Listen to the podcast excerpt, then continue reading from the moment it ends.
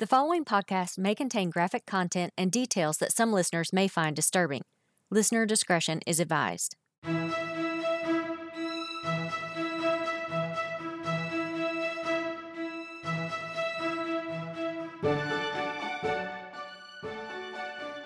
Hi, everyone. Welcome back to Digital Forensics in Real Life. I'm your host, Kim Bradley. Before we get into today's episode, we have a question for you. Are you a digital investigator or examiner? Have you worked on a case that has a great story or can teach us something interesting about digital forensics? We'd love to speak to you about being a guest on our show. Send an email to dfirl at magnetforensics.com explaining a bit about your case and we'll get back to you. Thanks. Today's guest is backed by popular demand, Larry McClain.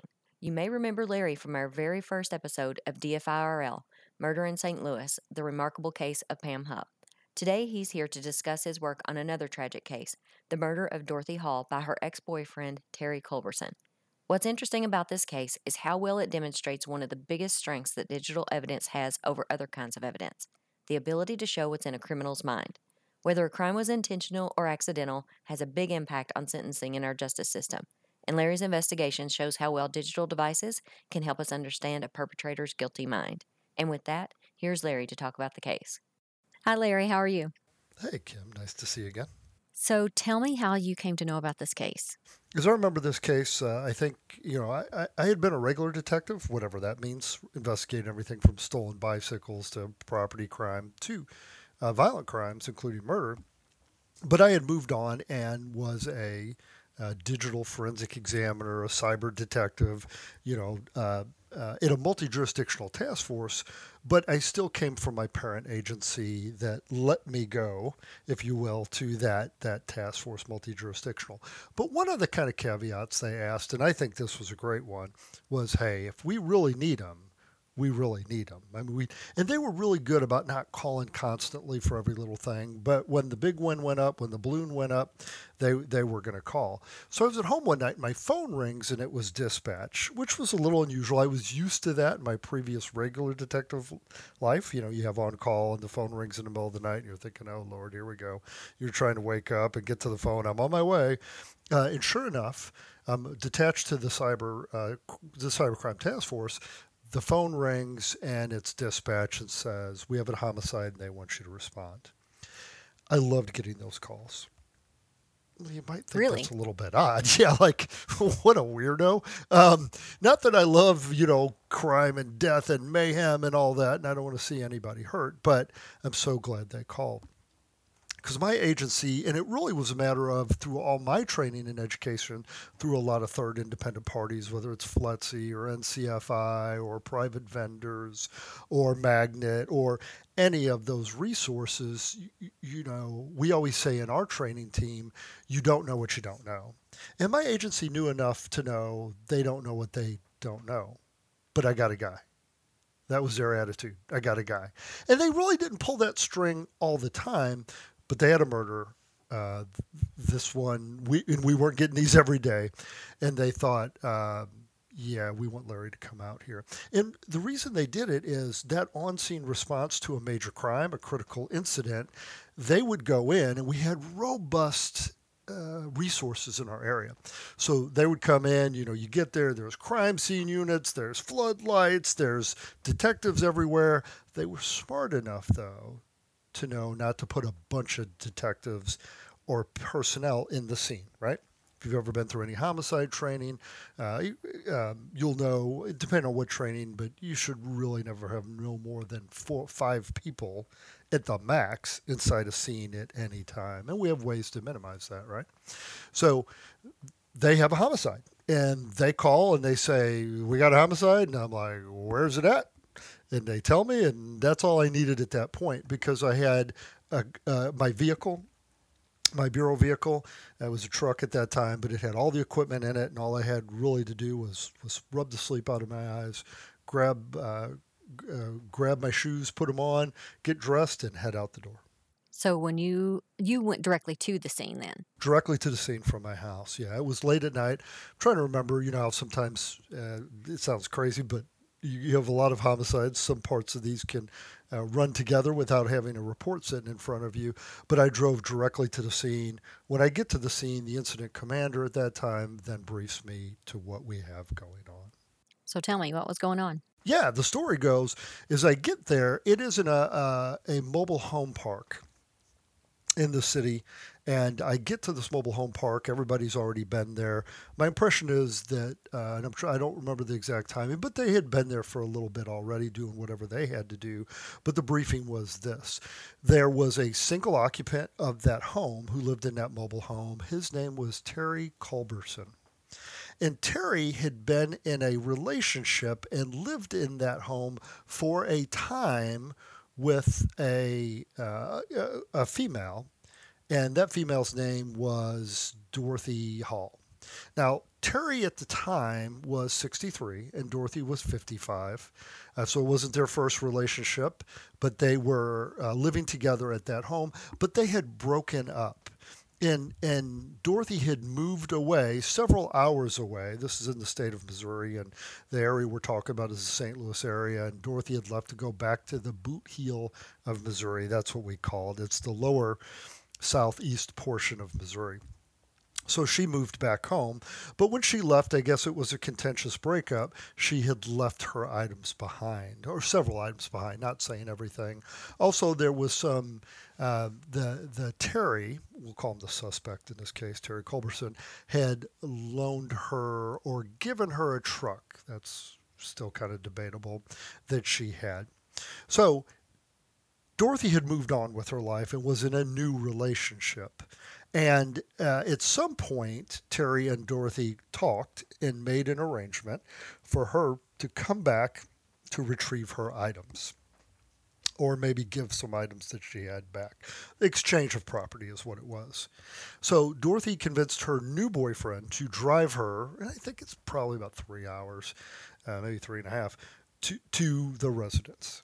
So the new boyfriend drives drives her there. He parks down the street. He's in sight of the residence, but he parks down the street, and she goes into the home, and a period of time elapses. 30 minutes, 45 minutes, an hour, something like that. And the homeowner, the suspect, Terry Culberson, comes out of the home, gets in his vehicle, and drives off and leaves the boyfriend doesn't think anything of that. He just thinks, oh, he must have to go to work or she's doing what she has to do. I think he's kind of relieved that he, this guy's leaving and getting out of the area. About three or four hours pass. This guy sits there. He doesn't go to the to the car or yeah, to the. You and I are probably sitting here. Look, we deal with all kinds of people. When we I first heard that, when I'm getting briefed, I'm thinking, huh? You know that that don't sound right. Uh, what's going on here? Maybe putting a little suspicious eye over that way, if you will. But no, he sits out there for a period of time. It's an extended period of time, if you ask me, and she's not coming out. So he gets concerned eventually and he calls the, the police department. They send a couple officers out there on a check the well-being. It's a simple call. Road officers get these all the time. He, you know, he calls up, "Hey, my girlfriend's went to her boyfriend's to get some stuff. He left. She's not coming back out. Can somebody just go by and check on her status? Check the well-being." Sure, no problem. They send two officers, and as the story goes, officers get to the front door. They begin to knock on that front door of that, that mobile home. Those are kind of thin, smaller doors, if you will. And the door isn't latched, it is actually not completely secure, and it comes open as they hit the door to knock on it. And right there to their lower right, sitting directly in front of them in what would be the living room area, is uh, Dorothy, unfortunately deceased. Uh, it's a dramatic scene, a lot of blood, but she has been shot, I believe it was six times in the face, uh, as we later find out, and this is important, with a 38 caliber weapon. So, we have this crime scene there. And again, we have very robust. I always, you know, feel for anybody who, who's scraping by or might not have everything that we have. But in our area, it's a modern metro area, you know, from helicopters to bomb squads to SWAT teams, we've got all that stuff, right? So the crime scene unit is there and they're set up and they're doing their thing and they call me to the scene. I love that feeling. Don't always get it, But sometimes, like you said, when it works, it works. So they want to call me to the scene because as they're sitting there looking at the scene, they have the lens on of traditional forensics, not computer forensics, forensics, bloodborne pathogens, fingerprints, DNA, uh, footprints, you know, all the traditional criminal science, criminology uh, efforts that go into investigating a crime. That's what they have an eye on. But they know enough or have learned enough through a lot of education, a lot of experience that, hey, if we bring Larry or a Larry like person, you know, a cyber detective to the crime scene, they can stand back and I don't care about the blood. I don't care about the fingerprints. I don't care about the DNA. Don't care about any of that.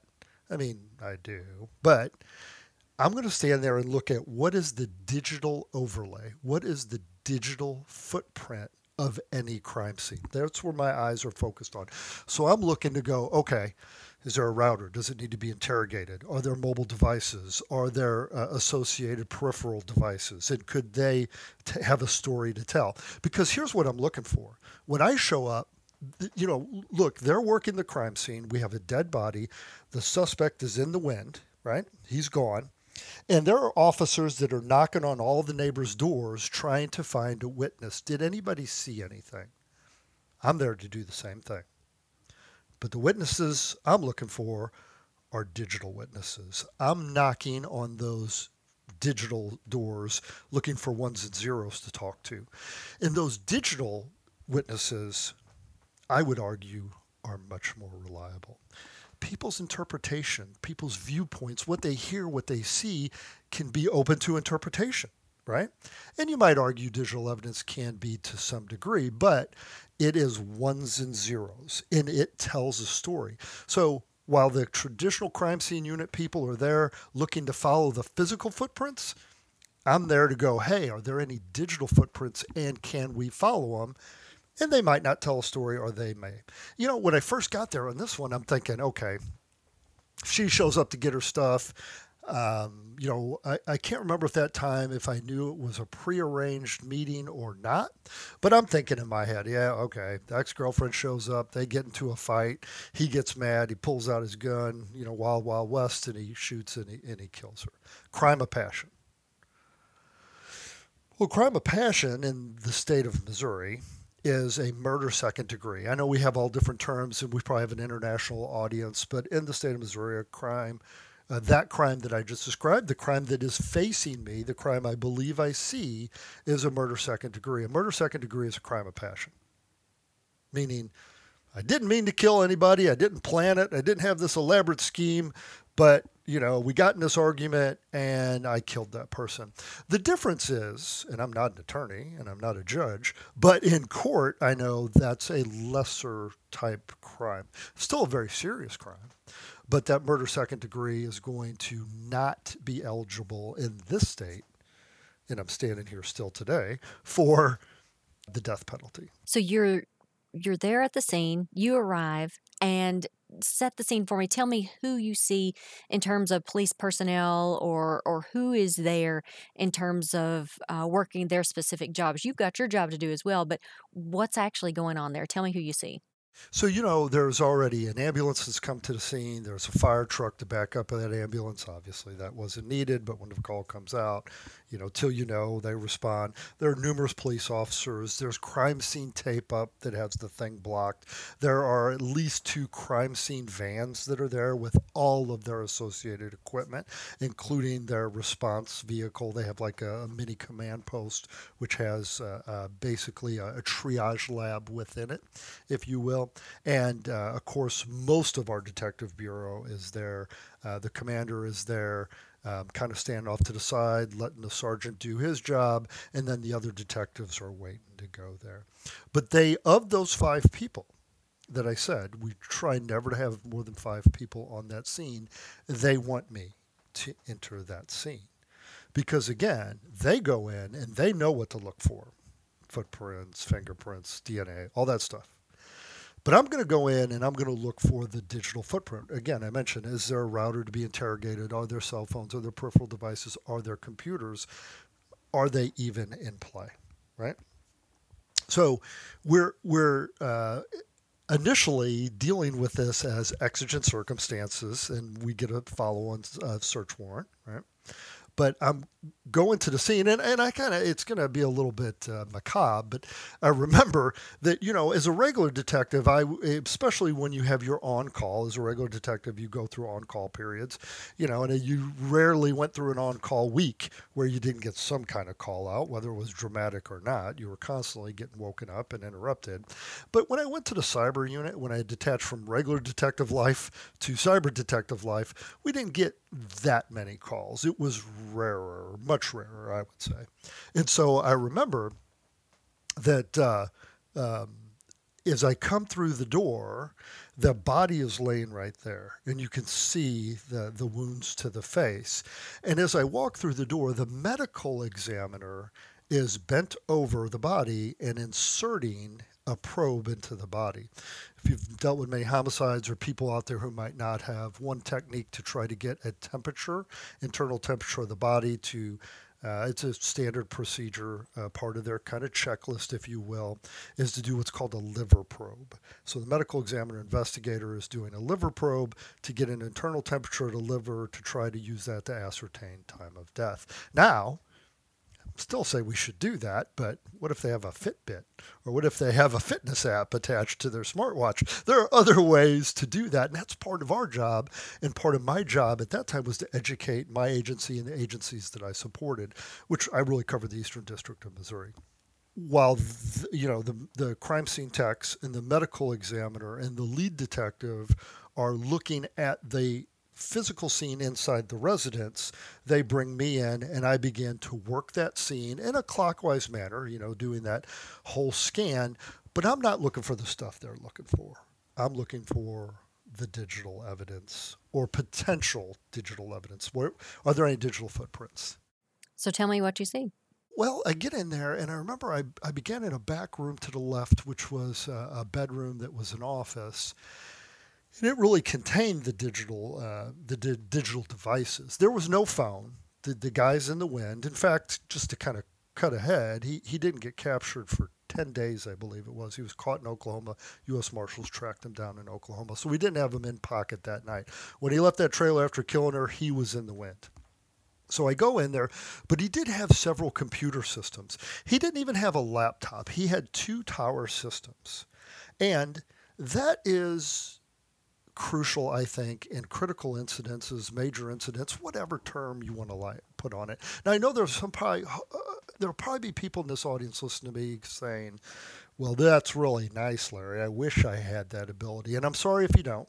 Uh, I'm just going to give you my methodology or thoughts. I have a, a friend, uh, Kim has interviewed him. If you haven't listened to her podcast with our friend Chad Gish, Chad's a friend of mine from Nashville, he has the same methodology that I had or have, and he believes the same way. We have these discussions all the time that, uh, you know, evidence, digital evidence, we're overwhelmed. And I, I, I, say this to people all the time. I get it. We're overwhelmed by the volume, the number of cases we have. We're overwhelmed by volume in the number of devices inside each case we had. And I'm talking about two computers in this one, so I know you're probably going, I wish. And three, we're overwhelmed by volume and the number or the size of volume inside each case, meaning, you know, we don't have 120 gig hard drives, right? We're terabytes or multi terabytes inside each device we're dealing with, or cell phones with multi gigabytes of data. So it's a volume issue. But I argue, okay, I know that it's volume. I, I get that. But right now, especially on the law enforcement, critical incident, major incident side, I would argue in the incident response side, taking it away from dead bodies here for a minute, but any of those sides. So corporate law enforcement. I know I'm telling a tale of of um, a law enforcement story, a murder, a very dramatic story. But I would say if there are corporate folks out there or consultants who are listening that are doing other type of cases, this applies just as well. And that is what I call TTE, time to evidence, meaning we had a model even back then when I'm telling this case, other people would use the model of okay, you have a crime scene, there's digital devices, collect those devices and bring them to us. And we'll get to them. Either we put them on the pile, or maybe the next morning, if it's an exigent circumstance, that they will look at those devices. But in our case, we wouldn't do that. We would get to them as fast as we could and we would triage them and we would work them right there on scene. In fact, that is what I began to do. I come with my response kit. I got write blockers in the vehicle. I got my forensic laptop. I've got all my dongles. I've got all my tools. And I just start working those hard drives right then at a triage level to see if there was anything. Now, at that time, this case is a little bit older, but it's still a good example. We're using Magnet's IEF, Internet Evidence Finder look, Axiom out there and is much more robust. It's not an iteration of IEF, it's its own entire forensic tool. But in this case we're talking about, I start triaging those devices. Let's talk a little more about triaging. Tell me exactly what you were doing here. So you got these laptops and and triaging a lot of folks probably think that means something, you know, maybe from the medical perspective. So from a digital evidence perspective, let let's break that down a little bit. Yeah, it's a bit of a chess game. I'm going to go in there and again, I'm looking, I got to step back, 1000 foot view, 1000 yard view, whatever, look down bird's eye view in my mind and think, okay, here's the scene what is the digital evidence and which digital evidence do I think, based on my experience, previous examinations, and having been a regular detective doing homicides and burglaries, that might be more in play? Well, I probably would have went for the cell phone first, to be honest with you, but it wasn't there. So I have these two computers, and really at that point I have to pick, and then I am connecting them via write blockers to this forensic laptop, and then I have to start looking at those artifacts from those file systems on those hard drives. Now, for me, it could be any artifact. I mean, it's really a chess game. You could pick, but the first thing I want to look at is web activity. And why web activity? Because web activity, if it's there, can give us mindset right? It can tell us or put us in the shoes of the behavior of that person. What is their mindset? Look, I tell people when I teach web related artifacts, especially, that people lead three lives. Well, not everybody leads those three lives. Kim doesn't lead those three lives, hopefully, but a lot of people lead a public life. We all do that. People have a private life. We all have that as well. But there is a segment of the population that also lead a secret life. And if you want to know that public, private, and secret life, that behavioral mindset, look at those web artifacts. Follow those web artifacts that build those digital footprints, that digital trail. And that's the first thing that I wanted to do when I got this to triage that. So, what are some of those web artifacts? You mentioned searches. What else might we find? It, it was a gold mine. Uh, I have another case where, uh, and everybody, you know, there's probably a lot of people listening that have even better cases. I'm just getting to tell this one. But um, I began looking at the, those artifacts, and I have Google searches, search terms that are entered into Google looking specifically for certain things. Now, remember, when I first arrived and I get briefed on this case, and anybody who's done these kind of cases, like, yep, she showed up to get her stuff. He got mad. Crime of passion, murder second. I would argue not that we when we don't know we don't know and hopefully every detective every investigator is going to treat every crime like a murder first or a premeditated planned crime until they truly know but it clouds your vision i think and the way you investigate a murder first a premeditated murder let me use the terms everybody gets versus a crime of passion might be a little different, and the questions you might ask are very different. In fact, you know, I always like to say I don't walk into an interview if I can help it without a loaded gun, a loaded pistol. Not a physical, real pistol, meaning I don't like to ask questions I don't already have the answer to. Sometimes we have to do that, and sometimes we do do that to try to elicit information, but I like knowing everything I can before I go running in there. I'm going to slow down and I want to know. Or in that my cyber job, I want to feed that frontline investigator, that frontline interviewer, all of that information so they are better prepared and have an understanding. So when I'm looking at the Google searches, guess what searches I have? Tell me. Where do I buy a 38 handgun? Where do I get 38 ammunition? What? you know, literally, it's one of those moments. If you could see me sitting there on my little forensic laptop with my write blockers looking at those internet artifacts, I'm going, huh? And then I look at the date. And the date is three, five days, three and five days prior to right now, where I'm sitting with the dead body in the other room. Guess what? Now there's no guesswork. Now we don't have to, well, did they get in an argument with no, no. This is a murder first. This is premeditated crime.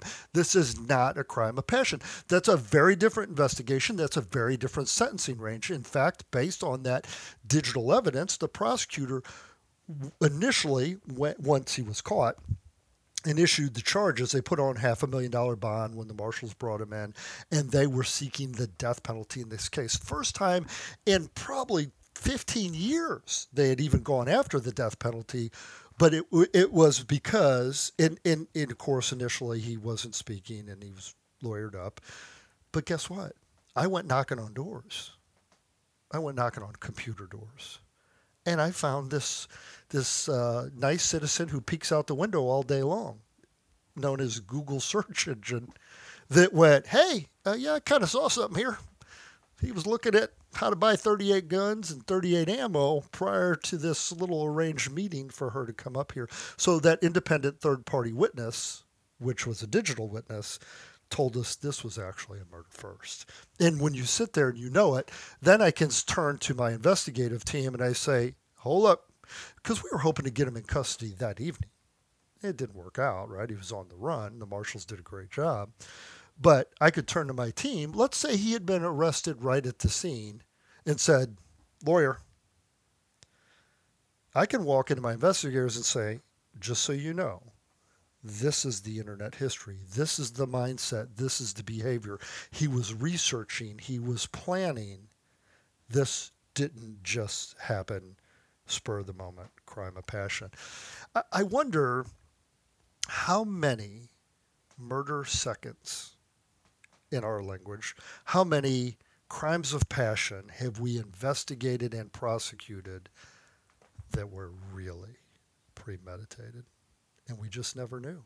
And you wouldn't know without actually knowing maybe some of these things that happened behind the scenes prior to. And in this instance, the, the digital evidence helped to answer those questions for you. And the other part of that, to take that another step further with this analogy that drives me insane, and I get it, people have money issues and resource issues, and community has uh, lots of needs, right? But I have to wonder how many major incidents, major crimes, critical incidents, whatever term you want to use, occur and are investigated still where nobody knocks on the door of the digital witness and asks if they saw anything. And just relying on old fashioned detective work. Yeah, they're, the they're not leveraging the possibility or potential. Again, may not be there. The computer just might have, hey, where's a good enchilada recipe? right? And I got woken up and I got drug out and I made a lot of good overtime, but it didn't do anything for the case. But in this case, it worked. And it was the witness that told us, hang on, folks, he had been planning this. And that's a very, again, different investigation, different sentencing guidelines, different prosecution that we may not ever have known if the evidence wasn't present and someone didn't go looking. So hopefully, I would like to think. I know uh, what are the statistics? I think the FBI, I think the bureau says that uh, 98% of the cases they're involved in have some form of digital evidence associated. I mean, it's that high. Um, not that it's always in play, but I think that every criminal investigation, whether we can get to it or not, you have to stop and say, okay, is there digital footprints that lay alongside those physical? You have to check that box and you have to go out uh, after it. Um, certainly, I get resources, and not everybody has that ability, but uh, I lay awake and think about that, and it drives me nuts.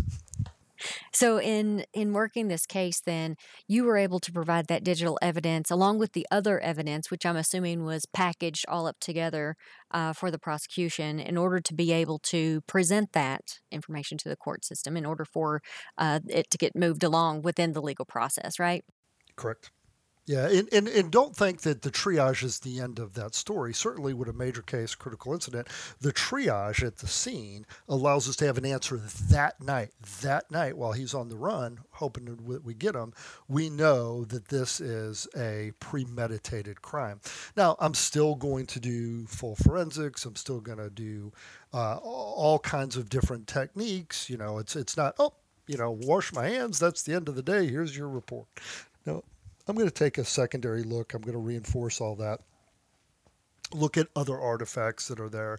But uh, on this case, it really did turn out to be just the internet history. And that internet history certainly showed that mindset and, and that premeditation. So it was fantastic for us.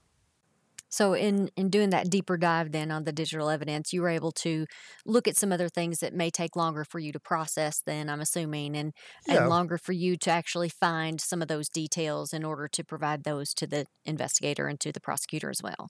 Yeah, I'm running a triage, uh, like I said, at the scene, just trying to get anything that might give us a clue as to what happened to this poor person in the room next to me. I keep mentioning that because she's still on scene with these horrific injuries. Um, but certainly, when I get back to my lab, I, I actually will seize the digital evidence myself. Um, uh, so, you know, I handle it in proper ways that we do with electronic evidence. But, you know, I'm going to get it back to my lab and I'm going to be able to then you know create forensic images of those hard drives and just those forensic images into you know i always with a critical incident or major incident there you know it's a toolbox approach. We'll use couple or multiple tools depending on what it is that i'm trying to do and we'll work through that and write up a very comprehensive report. But the point is you know even before all that happens because sometimes some models still agencies are doing that and you know, it might be days, it could be weeks, it could be months, God forbid, uh, how busy they are. And I would argue uh, when a, a major crime or critical incident is occurring, when it's hot, it's hot, and when it's not, it's not. When a crime goes cold, it's a much heavier lift. That's why we have these great shows about cold cases and successes, but how many cold cases are just that cold? So when it's hot, right? We have a whole show about the first 48 hours, and it's absolutely true how critical that first 48 hours. But forget the first 48. Let's talk about the first six. They know this was a premeditated crime that he had set her up and lured her to her death. If you're an investigator with a dead body laying inside the residence, how valuable is that for you? Hugely Good information to know. Yeah, absolutely. So uh, that's the key about leveraging that digital evidence. And and what I loved about our model, and again, I, I admit we were lucky to have the resources and support, is that you know that the digital detective or analyst or whatever the title might be is embedded right there with that major uh, major case unit, that critical incident unit, whatever it is, hand in hand walking down. So as they're talking through their evidence, their theories, their interviews, he's going, "Hey, did you get a phone from that person? Did, did, did you think about this? What you know, they, they, they, they're there to screen it for those other digital witnesses that could be uh, of use in that case. Let's talk about this for a second and, and just do a little bit of a what if. What if there had been a newer type of a mobile device or two that had been there at the scene for you to look at? Tell me what kinds of artifacts or what kinds of digital evidence might you have found if you had one of those?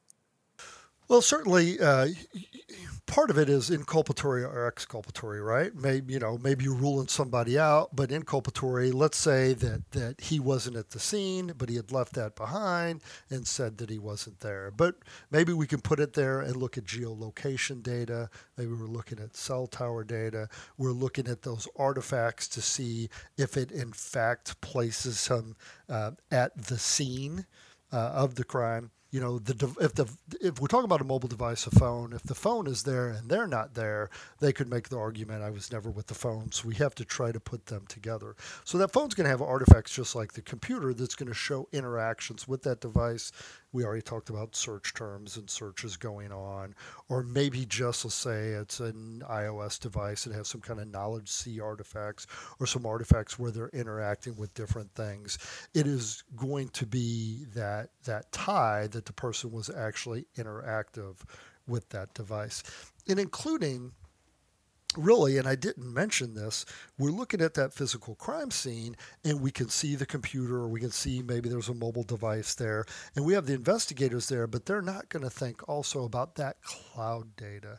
And really, cloud data is massive. We know how these devices work anymore. They're tied to the cloud. So if we're an examiner and we're sitting at our, our bench, and we have an iPhone sitting there on the left side and an Android sitting on the right side. Well, guess what? That iPhone has how much cloud associated with it? At least five gig. Right, you got it. That Android almost doesn't have to, but almost assuredly, it's going to have a Google account, a Gmail account uh, associated with it. How, how many gigs of cloud is it going to have associated? at least 15 maybe you got it at least 15 you're an examiner you know these questions so guess what that's a 5 gig thumb drive that's at the crime scene. Now it's not physically there because the phone is there but that 5 gigs is in the cloud but it's touching the phone that's at the crime scene. Same with that 15 gig thumb drive. I'm using the analogy of a thumb drive. It's the cloud i'm talking about with the android device device. We have to account for it. Now we either choose to look at the phone and forget about that 5 gigs or 15 gigs and maybe that's the right answer. Maybe we don't have legal authority. Maybe we don't have nexus. But if we don't pursue the cloud data we've made a decision. And we are deciding every time we analyze a phone and not do that. Now, I know that can be very overwhelming because there's preservation letters, and then there's subpoenas, and then there's search warrants, which hopefully you're having support with your investigators to do that. Usually, I was a one-stop shop for my agency. I told you, if it was a major crime, I was just taking care of all of it uh, because I had the training and experience. But um, you know, you you can't live in isolation anymore, and I really stress that because, to be honest with you, you know, we get to work. Um, uh, my team works with a, a just about every agency out there, and we're in a lot of people's shops. But I'm still a little surprised that I see a lot of people in law enforcement that they're they're overwhelmed. They get in, they have the phones, and they're extracting the phones, they're analyzing the phones, they're looking at the phone artifacts, but they're not reaching back to the cloud or exploring reaching back to the cloud. And it's not just more, it's not just the same, it's not just backups, it's different, it's deleted, it's geolocation it is you you don't have the full picture if you're simply looking at the phone. And then it gets even more complex i get because what apps are involved and where are those apps located? And now we're talking about you know uh, preservation letters and search warrants to multiple apps. So it's easy and it, at least in my mind if i have a major incident and i have a phone in front of me let's just say it's an android check extract the android look at the artifacts what story does it tell oh, preserve Google because it's going to be associated. Let's get a search warrant if we have legal authority, a probable cause, and let's get that search warrant data, which we can pull down with our forensic tools. We can analyze with our forensic tools, and let's take a look at that data. Great. Now, then we have to go, okay, what other apps are in here and what might be in play? And then, okay, now it's Facebook. We have to go after Facebook. Now it's Instagram. We have to go to Instagram. I get that it's not, not an easy lift, but uh, hopefully, and I know it's resources, but if you're dealing with a critical incident or a major crime, that uh, you have a team and we could uh, delegate and support each other in that work. And that's how our model was, and that's what we did. But again, um, I'm a firm believer on law enforcement and specifically, but you can apply this to the corporate analogy as well, that if you have a serious crime, a critical incident, um, that someone who is a computer forensic examiner or a cyber detective or has that mindset and training is there with that lens on, looking at the evidence alongside everybody else. So let's go back and finish up about Dorothy's case. So Terry, the suspect that uh, you had at first, you've kind of figured out here through your searching and your triaging that you've realized he's may very well be the the guy that you're actually looking for. So you mentioned the marshals were looking for him. Then is that right? Yep, found him in Love County, Oklahoma. I don't know why. It was uh, about midnight on a Friday night, as I remember, but they but they tracked him down in Oklahoma and got him into custody and brought him on back. Okay, brought him back to Missouri, and then did he go to trial or take a plea, or how did this no, work? we were going after the death penalty, and he said lawyer. He didn't cooperate, uh, but then at some point during the negotiation process, he pled guilty, said I did it, and uh, they took death penalty off the table, and he accepted uh, during that plea life in prison. So he's in prison as we speak. He, I'm not sure if he's still alive or with us, but uh, could be uh, this with his age. But uh, uh, he was sentenced to life in prison in the Missouri Department of Corrections. All right. Well, great work on that one, Larry. Well, thanks. I appreciate it. Like I said, uh, if you're out there in the audience, hopefully I didn't sound too preachy, but uh, if you can, if your agencies or your groups are not doing it, um, if you can have that conversation and, and, and push for that, I highly encourage that personally because I've seen it pay off. I've seen it pay off countless times. And you get one or two of those victories under your belt, I guarantee you that funding will follow. Larry, thank you so much for joining me today. And this is great uh, example of how digital evidence again has become the star of the show for a case and we appreciate you sharing that with us Anytime, Kim. It's great to see you. Thanks, everybody. And for those out in uh, the listening land, especially my examiners, my investigators, I appreciate what you do. Stay safe. That's it from us today. Thanks to Larry for coming back on the podcast and sharing this case with us. Remember, if you have a case you'd like to share, write to dfirl at magnetforensics.com. And thanks for listening. Digital Forensics in Real Life is a production of Magnet Forensics. This episode was mixed and edited by Phil Fruckledge with production help from Lindsay Ward. Our original theme music is by Rick Andrade. I'm your host, Kim Bradley. Thanks for listening.